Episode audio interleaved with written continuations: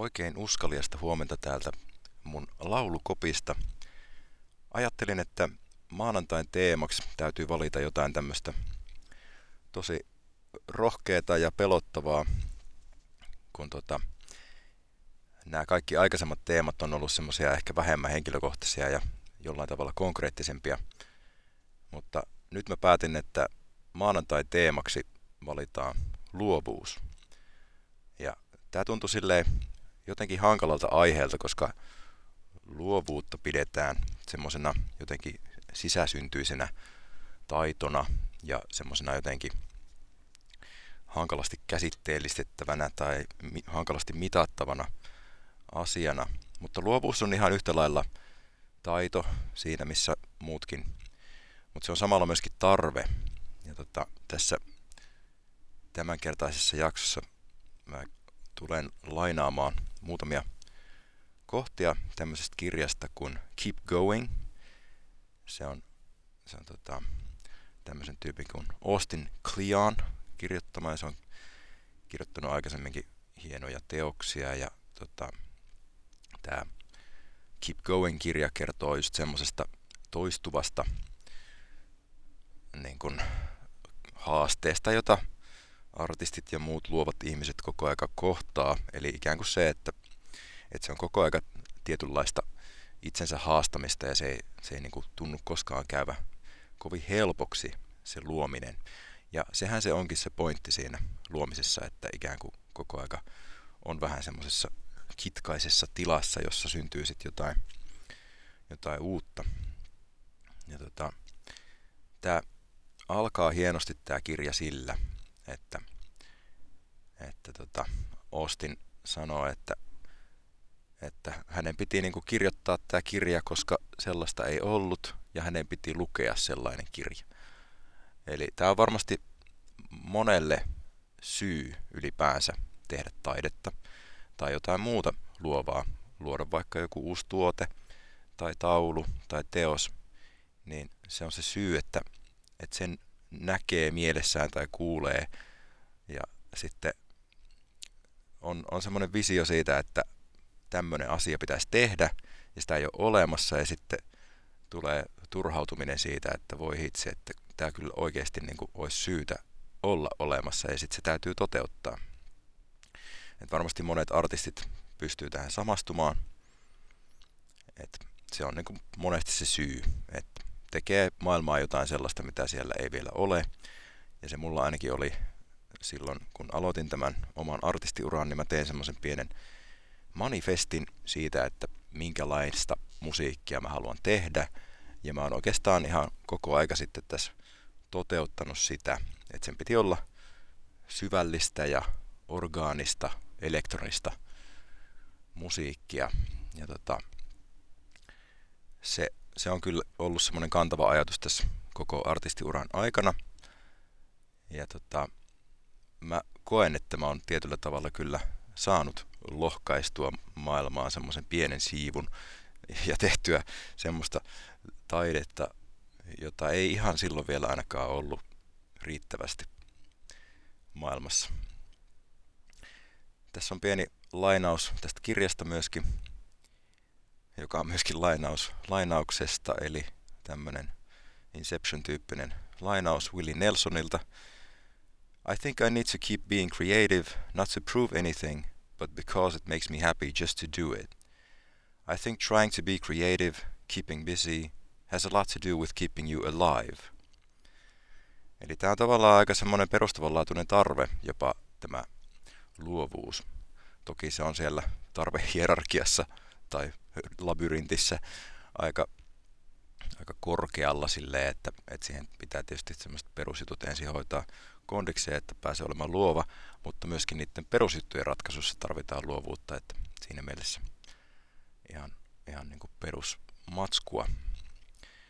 Tota, tämmöinen juttu, mikä mulla on itsellä ollut niin kuin pitkään haasteena, tai ei nyt oikeastaan ole edes ollut haasteena, mutta kuitenkin mikä monesti koettelee sitä uskoa siihen, että, että seuraavasta teoksesta voi tulla yhtä hyvä kuin edellisestä, on se keskeeräisyyden sietäminen. Ja se niin kuin uusi työ, aina kun se aloittaa, niin silloin on hirveästi todistettavaa, koska sitä vertaillaan koko ajan niihin valmiisiin töihin. Ja sitten tavallaan pitäisi todistaa itselleen, että pystyy uudelleen olemaan yhtä hyvä kuin mitä on joskus aikaisemmin ollut.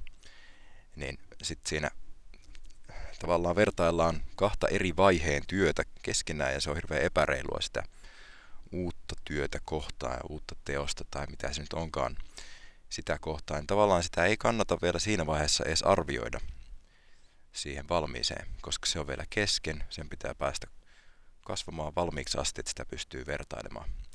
Sitten tähän liittyy tämmöinen konsepti, minkä mä oon oppinut siitä, että, että julkaisee asioita, niin se teoksen julkaiseminen opettaa kaikista eniten siitä tekemisestä, koska vasta sen julkaisun jälkeen sen teoksen näkee kokonaisena, kun sillä on joku vastaanottaja ollut myöskin joku yleisö, silloin näkee, että millä tavalla se niin pärjää maailmassa yksinään se teos ja minkälaisia reaktioita se aiheuttaa.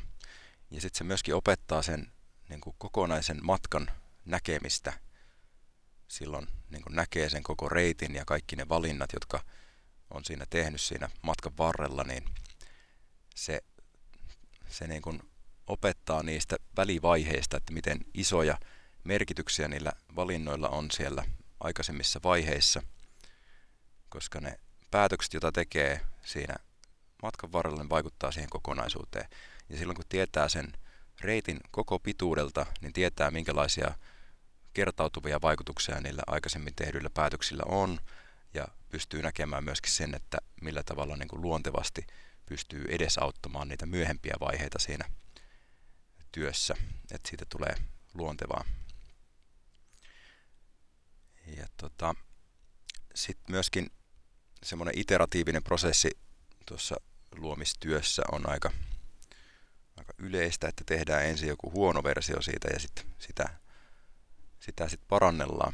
Joskus on sitten tietysti syytä myöskin hylätä niitä teoksia, kun jos ei se siitä niin kuin uudelleen määrittelemällä parane, niin sitten on parempi aloittaa alusta, koska siinäkin on taas tämä koko matkan näkeminen ja tunnistaminen etuna. Että jos havaitsee jo varhaisessa vaiheessa, että, että on jotain semmoisia tosi perustavanlaatuisia ongelmia siinä työssä tai taiteessa, niin sitten ei muuta kuin roskii ja uutta tilalla.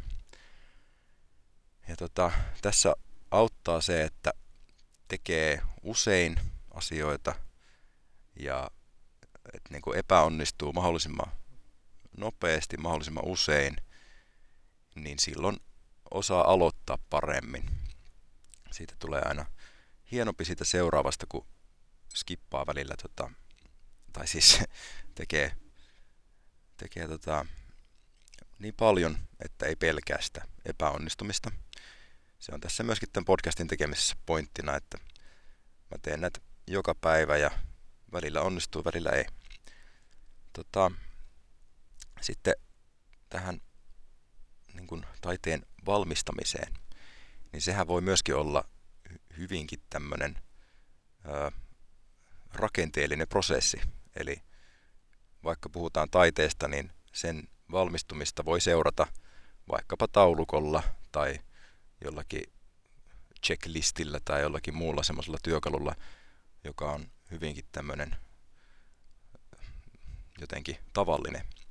Että ei tarvii taidetta tehdessä sitä niin kuin miettiä, että, että sen tekemisen tarvitsisi olla mitenkään kovin taiteellista. Eli siinä tämmöiset niin kuin metatason taidot on myös ihan olennaisia, että, että osaa organisoida sen taiteen valmistumisen myöskin. Ja sitten tämmöinen pointti, että, että se, se päivä, mitä sä tänään elät, niin se on, se on tavallaan niin kuin heijastus siitä, että minkälainen elämä sulla on. Ja niin kuin, että, että tavallaan se elämä ei ole niin kuin huomenna eikä vuoden päästä. Että tavallaan sun tarvii alkaa elää sitä unelmaa niin kuin nyt heti. Ja vähintäänkin pieni annos saada sitä taiteellista unelmaa tai mikä se nyt onkaan, niin älä, älä skippaa, vaan, vaan tee niin kuin pala siitä joka päivä. Koska vain sillä tavalla voi elää sellaista elämää kuin tarvii. Että elää sitä joka päivä. Silloin, saa, silloin sitten elämästä tulee sellainen kuin halus. Tota, no sitten loppuun kysymys. Ö, onko sulla tilaa luovuudelle ja minkälaisia muutoksia sun pitäisi tehdä, että olisi riittävästi tilaa, jos, jos siis tuntuu, että ei ole.